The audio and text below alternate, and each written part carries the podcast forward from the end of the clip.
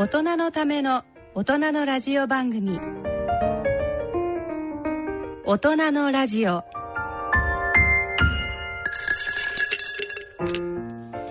ご機嫌いかがですか？坪田和夫です。こんにちは。西澤邦弘です。こんにちは。久保田恵里です。この時間はご機嫌をテーマにお送りしています。今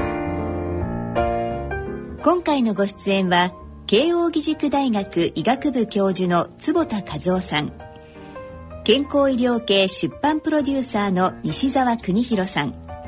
メディカルプロデューサーの久保田恵里さんの3名です。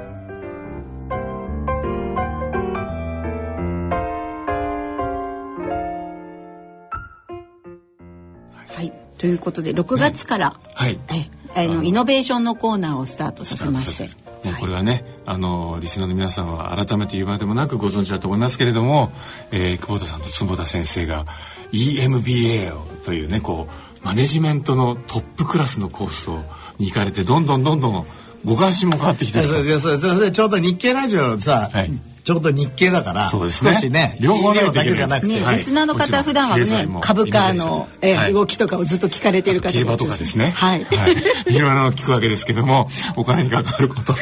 そうそうそう。で実際ねあの慶応の医学部も大学発ベンチャーうちの14社まで来たんですよ。ああすごいですね。それで先先週あ先先月か、あの慶応医学部発ベンチャー協議会っていうのを作りましてえー、もうそれだけで教育ができちゃってるだってさいろいろルールししたりとか、で今現状で慶応医学部発ベンチャーって名乗っていい、そうどうやどういうした人は治っていいですよとか、で大学がなかなか決められないので。えー、なるほど今。協議会はで俺が勝手に決めたの。こういうふうにあの条件を満たしたものえーは大学発ベンチャーと名乗りましょうみたいな。えーそれは例えば今もうオフィシャルにしていいものがあればどういったこと？で例えばそれは文文部科学省が大学発ベンチャーの定義してるんですけどその中で一番厳しい定義で、例えば慶應義塾ので取った知財を、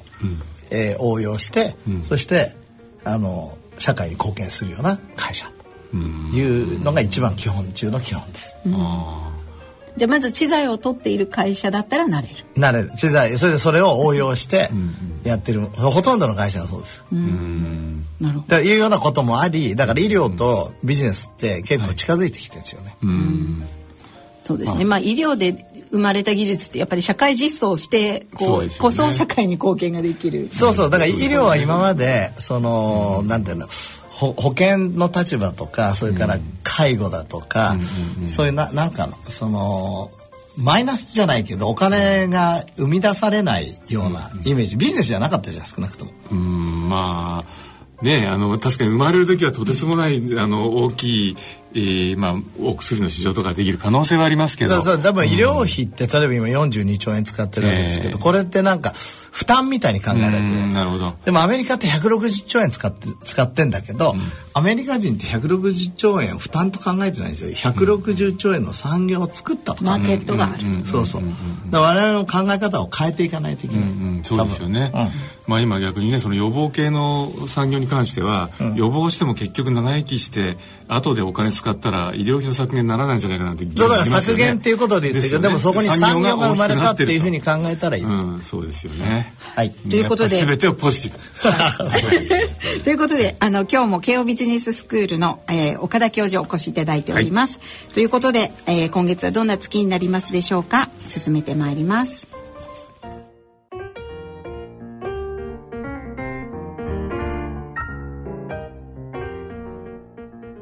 人のための大人のラジオ。この番組は野村証券ほか各社の提供でお送りします。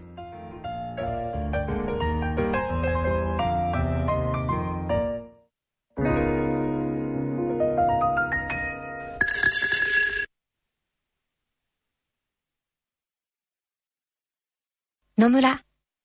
第二の人生に必要なのはお金だけじゃないから。ゆったりとした旅を楽しみたい。健康はもちろん若々しさもまだまだ保ちたい。住まいをもっと快適にしたり相続のこととかもしもの時のことも考えておきたい。セカンドライフのために知りたいことってたくさんありますよね。あなたのハッピーなセカンドライフのために。野村証券の本支店ではさまざまなスペシャリストを講師にお招きして野村のハッピーライフセミナーを開催しています。詳細はウェブで「野村のハッピーライフ」と検索してください。なお当セミナーではセミナーでご紹介する商品などの勧誘を行う場合があります。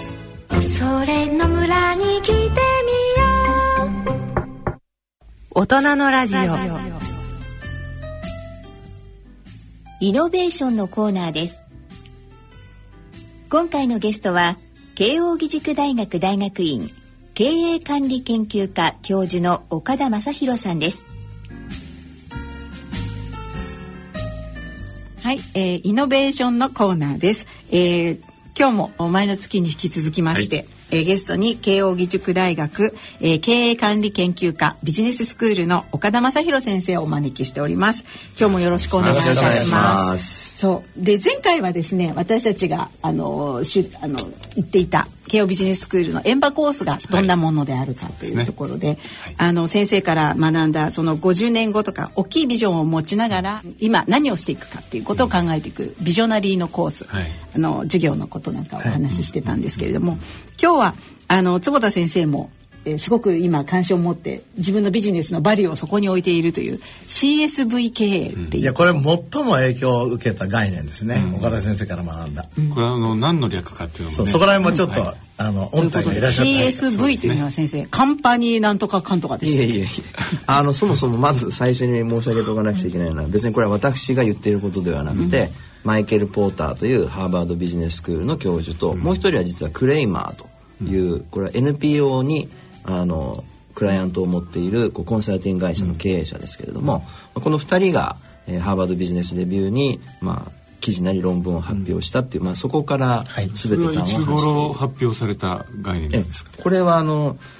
この CSV に関しては2006年の「 Strategy Society 戦略と社会」っていう論文がまず先に発表されまして、はい、ただその時はそんなに世界的に大きな話題にはならなかったんですけれども、うん、2011年にこの CSV の元になったタイトルですね「Creating Shared Value」CSV Shared Va lue を create するわけですね。共有価値、ね、ってことでしょうこの場合の共有っていうのは、まあ、そこでもう中身に入っていくわけですけれどもこう企業の生み出した価値を企業自身がこう独占するのではなくて、社会と企業がその価値を共有していくっていう、まあ、そういった意味合いで、共有価値。なるほど。あの、まあ、共通価値というふうに日本では訳されることが多いんですけれども私の個人的感覚としてはまさにシェアードバリュー。なので共有価値という方が、まあ、個人的にはしっくりなるほど、きますね、なんかその文化人類学的なあの分野でしたの山口正夫さんなんかが一時期あのコモンセンスっていうの共有感覚っていうのがすごくやっぱり重要なんだっていうのが一時期すごくこう広がったことがあったんですけど、うん、それで終わってしまってたというか、意外と今の社会にそのすごくいい概念だったのにつながらなかったなっていう感じがあるんですけど、まあ、あの今のお話聞いてあの本当にやはりそこにこう企業とかが入ってしっかりとこう価値創造を行って共有していく。おそらくだから当時はそのあくまでもこう個人のとか文化人とかの意識の持ち方の問題だったと思うんですねその山口正夫先生とかおっしゃったこれはもうちょっとビジネスですよね、うん、やっぱそうリアルに来ないと結局世の中動かないですからね。そうですね、あと授業で習ったのこう二軸がありまして、うん、えっ、ー、と横軸が環境や社会に対する価値創造の、まあ、程度ですね。少ないから多い、から縦軸が、まあ、我々にとっては馴染みの深いこういわゆる財務的なリターンですね、低いから高いへということで、まあ、そのちょうど両者の高いあまあ言ってみれば座標軸を想像していただくと、まあ、右上まあ、ここが、まあままさに共有価値のゾーン、例えばなんかこうボランティアみたいなことだと、すごく社会的な価値はあるんだけれども、そのあ財務的には低いからなんかこう、うん、軸として左下というか。これ岡田先生の授業かまたあのあの論文そのものに書いてあったのか忘れちゃったんですけど一番衝撃を受けたのはその資本主義がこのままじゃまずいと、いわゆる会社というのはあの社会にご迷惑をかけて例えば空気を汚して自動車会社が儲けしたりとか、えー、肥満を作りながら、ハンバーガーメーカーが あの利益を得たりとか、ね。えっ、と肺がんを作りながら、タバコメーカーが作ったりと、だからそういうふうに考えると企業ってなんかおまけじゃなくて何？のけ者っていうか悪者で、だけど資本主義だったらその企業がやっぱ社会の課題解決をすべきだっていうようなすごい大きな前提があってそこは一番感動を受けたんです、そうですね。それもまさにポーターとクレーマーの論文に書かれていることですね、まあ、企業自身が経済活動事業活動を通じてこう社会に例えば格差をもたらしたりとか環境に対してこう、まあ、公害だとか、そういった負の価値をもたらしたりとか、はい、それに対するまあ贖罪として何かチャリティーをやりましょうっていうのがまあこれまでのスキームだとすると、はい、まあ、彼らの言い分っていうのか、まあ、主張っていうのは、本業そのもので社会的に、なるほど。環境に対して価値を生み出すことが本来の企業の評価されるべき尺度じゃないかっていう、まあ、そういった主張ですね。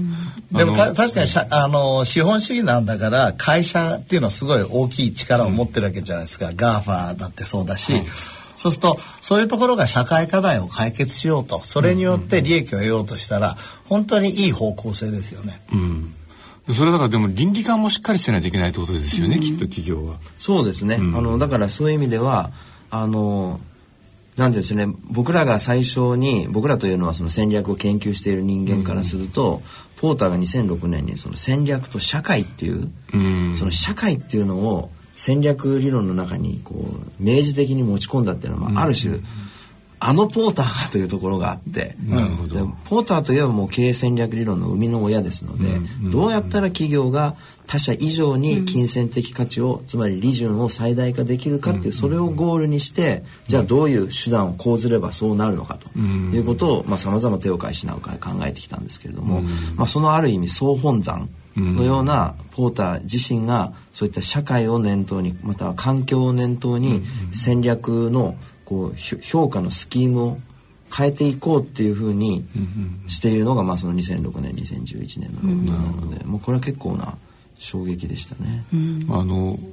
私たちのこう記憶で言うと、えー、アルフレッド・マーシャルっていうまあ経済学者が外部不経済っていう概念をあれはまあもう1940年代ぐらいですか？その後こう日本であの鶴重人先生はじめとしてこの方々がまあこの概念を持ち込んで公害問題に結構取り組んできた、まあ、歴史があると思うんですけどなんとなくその時のイメージですとなんかこう確かにさっき須田先生おっしゃったように企業だけ良ければいいのかよっていうそっちのあのでまああのなんかなんだかその公害訴訟とかですねそういうイメージがあって。でその後でまあ例えばその先生のご著書に不確実性ということでご著書書かれてますけどガブレガガルブレス博士の不確実性の時代っていうのが来て、ね、なんとなく不安になってどうなるんだろうと。でえー、一時期その CSR というのでいやでもちゃんとチャリティーとかもやるしさっていうのがまあこうなんとなく流れとして間違ってなければあったような気が私たち一般市民にしてみるとするんですけどその中でもっとポジティブに前向きに企業が関与して、えー、ちゃんとこう土台からあのいい方向に設計しながらビジネスも回るような、まあ、いわゆるこうサステナブルな社社会と経済構造を作ろう。なんたらそんなおっしゃる通りですね。ですね。CSV の発想っていうのはまさにそこにあると思います、うん、それからこれ西澤さんも詳しいそのポダンニだとか、はい、あとはまあ我々がよく知っているマックス・ウェーバーだとか、えー、そういったこう、まあ、1900マックス・ウェーバー1905年ですよね、うんプロテスタンティズムの倫理と資本主義の精神、これはおそらく皆さんどこかであの大学時代に読まれた方もいらっしゃって、まあ、1905年。それからあのポランニーの、はい、えー、著書っていうのは1940年代ですよね。はい、まあ、い。や何が言いたいかというとその時点ですでにこう実はそもそも資本主義のベースには単純な金銭的価値の極大化だけではなくて、はい、こう社会に対する奉仕だとか、こう勤労の大切さだとか、はい、そういったような精神性というのが実はビルトインされてたんですけれども、ね、資本主義がどんどんと産業革命を経て、うん、あの発展発展していくにつれてそういった精神性が失われてきて、うん、純粋に金銭的価値のみをゴールとするっていう資本主義にこう変質してきたっていう、まあ、それがここではああのコラニーだとかウェーバーたちがこうすでに語ってで岡田先生も授業の中でもおっしゃってたけど日本ってその三方よしとかね、あと公的資本主義みたいな概念があってもともと日本っていうのはむしろ利益だけじゃなくて CSV に近い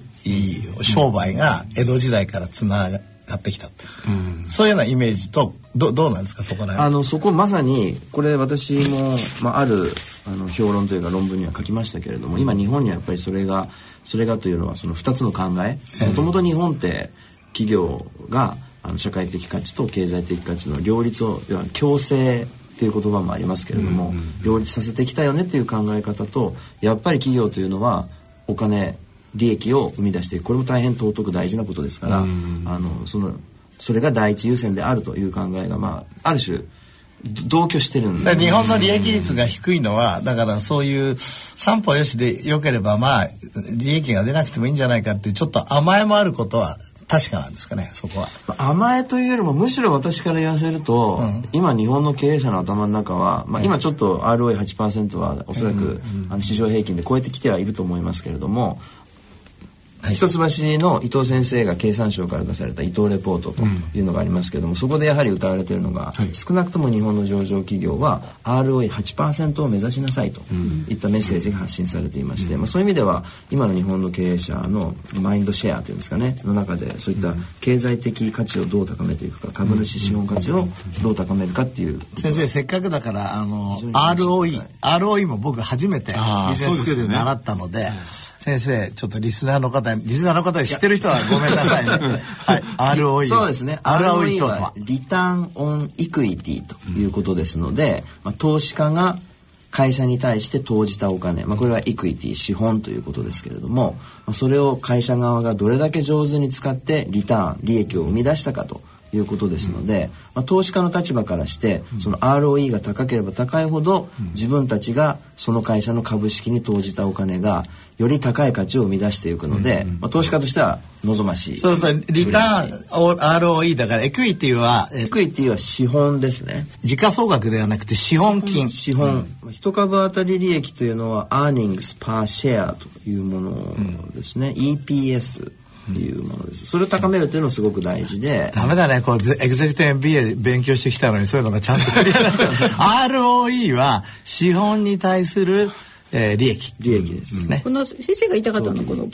PR じゃないって思う。あ、PR, PR はそれはまあ株価を一株当たり利益で割り算すると何々倍っていうことで10倍だの20倍だの。そう。じゃああのリスナーの方 ROE とえっ、ー、と PR と。あのままたあの解説します。自分の頭の整理のためにそうじゃあ RE ROE が高いってことが結構その CSV の一つの。いやいやだからそれは、あのこれまでのこれまでの考え方で考え方であり、うん、それだけでは英米型で当然とされてきた戦略の評価尺度だったわけで、まあ、だから現実的には日本の経営者としてもその ROE をつまり経済的価値をどう高めていくかっていうことが重要である。一方で、あの同居している考え方としてもともと坪田先生がさっきおっしゃった日本というのはそもそも社会と企業というのは共に生きていく存在であると。例えばまあ大手のはい、あの企業は日本にはたくさんありますけれども、あの総合電機メーカーなどでお、話をすればですね、はい、あの岡田先生別に CSV なんて新しい考えじゃないよと、うん、我々は創業以来まさにそれを実現するためにひた走ってきてるんだというような感想をおっしゃる。経営者マネージャーの方々多いですよね。なんかあの私この間一万円札が次回渋井沢栄一さんにあるっていう時に、まあなんかみんなでこうあのなんだっけ論論語とそろばんみたいな、うん、あの本を読み返そうみたいな。でもでやっぱりまさに先生おっしゃるようなことがずっと書いてあって、うん、そうですよね、あのなんとなくその日本の社会史が確かに散歩をして動いていて江戸なんていうのも非常にこうクリーンなサステナブルなあの社会だったわけですよね。でまあ私なんかがあの生まれた長野なんかもまだ私があのいた頃なんかは本当にこう相互あの贈与の世界というか五形の世界であの取れたものは必ず周りにお裾分けして、ま、向こうからも来るから買い物しなくても結構毎日ご飯が食べれるという。でも確かにそれはあの持続的なんだけどどっか他のところには行かないって言いますか。他のところには向かっていかないってとこがありましたけどそれを確かにさっきおっしゃったように最初にこう日本があの産業化した時にあの渋沢さんとかあとはそのサントリーのねを作った鳥居さんとか。で彼らはそういうなんか結構発想を持ってた、うん確かに経営者のような気もするんですが。今西澤さんおっしゃったことすごい大事で、はい、まあ、それがまさに持続可能な生態系をどう作っていくかということで、うん、例えばもう少し地理的に拡張すると、はい、今 SDGs ということで、まあ、これは持続可能な開発目標という、まあ、国連が世の中に問うている、うん、まあ、2015年から2030年までに。17個でしたっけ？そうですね。17, 17ゴールありますね、はい、え先進国も開発途上国もないと地球上に存在する社会や環境に対する課題っていうのを積極的に、まあ、これは一つの担いとして企業も期待されてるんですけれども、積極的にかあの解決していきましょうと、で実は CSV はそういった文脈で捉えることもできて、そういった SDGs でえー、期待されているような社会や環境上のこれ貢献でありかつ利益を創出する機会でもあると捉えるのが CSV の考え方ですね。その CSV に関しては先ほどの例えばあの ROE のようなこうなんとなくこう指標っていうのは確立した指標っていうのは出てきてるんでしょうか？この指標を見るとあの CSV なかなかないんですよね CSV まさに私の研究テーマ。なるほどなるほど。これ楽しみですね。そう。だからまあそのなんでしょう。私たちもそのクラスのディスカッションでそのビジョナリーっていう授業で、えー、その、えー、従業員の幸せレベルとかもなんかそういう指標に入れられないのかとか、うそういう考え方はできないのかと。そういうお金財務的な目標だけじゃなくてとか、はいはい、でそれがなかなかでも難しいねとか言いながら2年間を過ごす。それ僕のあの今エグゼクティブ MB の個人研究のテーマだったんですけど岡田先生にご指導いただいて、はい、えっと、今株式会社坪田ラボっていう大学発ベンチャーやって、うんうん、で禁止を直したいと。うん。と禁止を直す、まあ、デバイスを売ればそれは利益になるんだけど、うんうん、じゃあその社会的なバリューが、どのぐらいになるか。それで岡田先生にちょっとご相談してね。どうやったらディスカッションパートナーとしてこう一緒に研究させていただきました。そう。すると例えば一人の失明を救うとですね、日本眼科医会の計算で530万円、うん、社会的な価値があるっていう、えー、そしたら1万人救ったら大変なことになるわけじゃないですか、でそれはぜひ計算してみたいなと、うん、でさっき出ましたけどマイケル・ポーターに会ってきたんですよあそうですよ。もうなんかもう忘れてた。いややっぱりあの医学分野でもあのご関心のある先生にはどんな先生に会いに行かれるか。この分野でもやはり個人発表であの褒められたのそれ。いやとにかくだってあのが元祖に会いに行くっていうのは基本それ自分でアポを捉えてピュッて行かれたんですか？そう何回も手紙書いて最初は手紙来ないからで数回経ったらやっと。あのー、なんかダボス会議の前10分なる時間あるっていう感じで。でダボス会議今行くんだよお前早く話せみたいな感じだったけどでも1時間話してくれましたこういう方がビジョネアになってくれるんですねいやもうまさにこの行動力だからでできればマイケル・ポーターさんと慶応の眼科で共同研究して禁止の予防のソーシャルバーリューを 計算したいなと。やるなら最高法でやる。すごいですね、もうそういえばマイケル・ムーア監督に突撃っていうのはなかなか離れないもうこれいやいやこれね大丈夫もうねすごい手紙書いてるんで全然お返事来ない。一回もないですね、うんでもなんか方向性が真逆なんででもでもそれでこのあの二人がこうくっつけて事業したらすごいですね。いやとにかく僕面白い人がいたら先生にも講義実はしていただくんですよ、今度。あとあこの円盤で、あの授業させていただきます、うん。あのねちょっと全然突飛な話なんですけど今日のあの CSB の話など伺っててね。ちょっと今日こういうあのお話を変えるっていうのがあったんでちょっと考えてたんですけどこの間ねあのバイオインスパイアードテクノロジーっていうまあその生あの生物とかが持っているあの自然の力それをこうあの今あのビジネスしたり技術を。あバイオフィリアみたいなそうですそうです、うんうん、そういうことやられてるねあの大阪大の、えー、大菅光一先生って先生がすごく面白い発言されてたんです、うんうん、脳は、えー、あの知能の源泉は脳ではないだろう、うん、おおそらく外部環境との相互作用なんだ。その,、その能力だだから脳がない年金でもあの年金ですね。あのくあ皆さんネバネバのええだからもしかしたら AI が作れるかもしれない。それは脳を使ってんじゃない。外部とのあの総合あの環境の判断。その力なんだと。でもあもしかしたらでも本当にあのこう CSB って究極はそういうところまで行っちゃうの行くのんじゃないかなっていうか。ちょっと想像が及ばない。俺も想像が及ばない。でも再再生再生医療ってそうじゃないですか。ある意味、私たちが持ってる細胞の力をそのままどうやって生かすのかとか。西澤さんぜひあの、え E7 ぐらい受験されて入られてくよしまずまずお金貯めるぞ。それがいいと思いますはい。ということで、岡田先生2ヶ月にわたりまして、なんかちょっといろいろお話が。最後すいませんなんかわけわかんないこと言いましたけど。大変楽しかったありがとうございましたありがとうございました。ああ。りがとうございました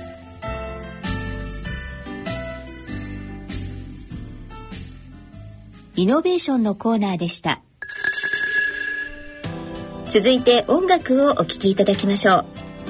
お聴きいただきます曲は2018年度ラジオ日経大人のバンド大賞優秀賞受賞曲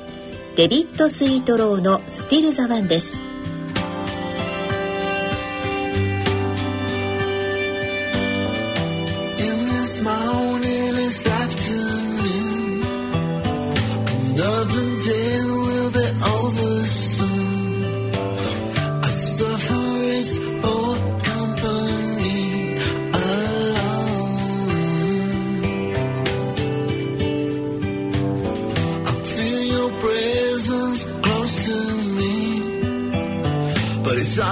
Trick, just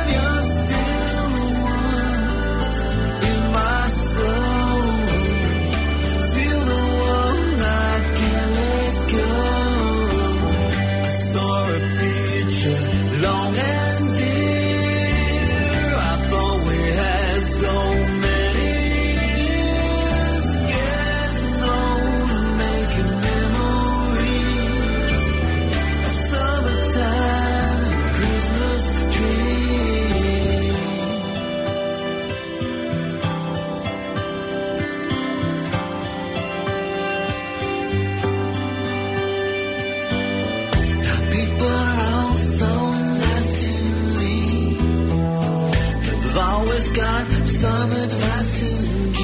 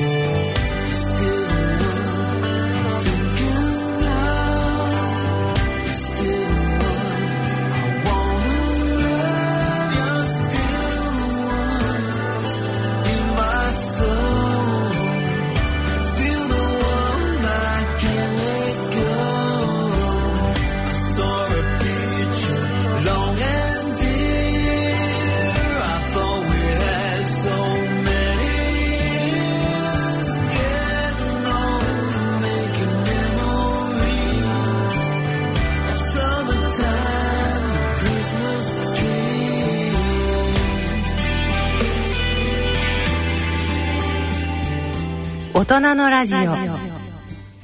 オ。野村。ちょっと気になるお金の話。今回は低金利です。0.0、えー、0.00。お母さんどうしたんだい？いえね、預金金利が何パーセントかを見ていたんですよ。今は低金利時代だからね。昔は金利が高い時代もあったんですよね。そうだね。確か年利7%で複利運用すると元本が10年で2倍近くになったと思うよ。いい時代でしたね。じゃあ、年利0.025%で元本が倍になるには何年かかると思います？100年ぐらいかな。いいえ、2773年かかるらしいですよ。2773年。お金の誕生はいつだったかな？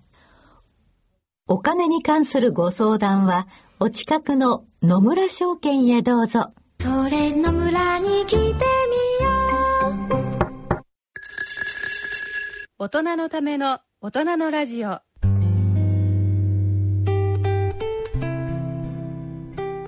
今日の大人のラジオはいかがでしたでしょうか？今日はね、あの岡田先生のあの CSV の話が大変あの盛り上がったので、ね、あと最後のえカットにあカットでね、はい。あと西澤さんのあの年金の話が。よくそう難しかったですけどすいませんあの後でお手洗いで聞いたらよくわかります。あのよ要はあのやはりその年金って脳はなくても非常にこう賢い行動をする。それはだからそのやはりこう環境のなせる技環境をねをちゃんとこうお情報を読み取ってしかるべき動いてる。ってことはそれがもしかしたらその CSV 的に考えると企業がもっとそういうふうなあの環境情報をに敏感になって自分のビジネスを方向をこう決めていけたらあのまさに CSV 的なですねそうですね。ビジネスができるんじゃないか。で、おそらくこれからのその、まあ、再生医療じゃないですけどもにあのこれからやややの医学自体もそういうとこがありますよね。私たちの持ってるその環境を最大限に。環境。そうそうそう。いや会社はやっぱりあの独立性じゃなくてやっぱり社会の後期で、そうやって年金のようにいいことをしていかないといけない。ですよね。うん。でもあとね働く環境みたいなこととかも面白いですね。そうですね。うん。ということでまあね、だから岡あのはい。岡田先生もいやむ昔のその贈与経済なんかが実はヒントがあるんだって言ってたけど、やっぱり昔こうあのなんですかねこうお政治がちゃんとしないような状況でも動いていた社会のなんか仕組みとか健康維持の仕組みとかそういうのって改めて僕たちもねなんか学んでいかなきゃいけない、そうするとなんか新しいビジネスがこう見えてくんじゃないかなって。さすがそんな気も。やっぱりあの慶応ビジネススクール受験も近いですね。頑張るぞ。はい。ということでそろそろお時間です。お相手は私久保田恵里と。西澤邦弘と坪田和夫とでお送りしました。それでは次回の放送まで。さようなら。さようなら。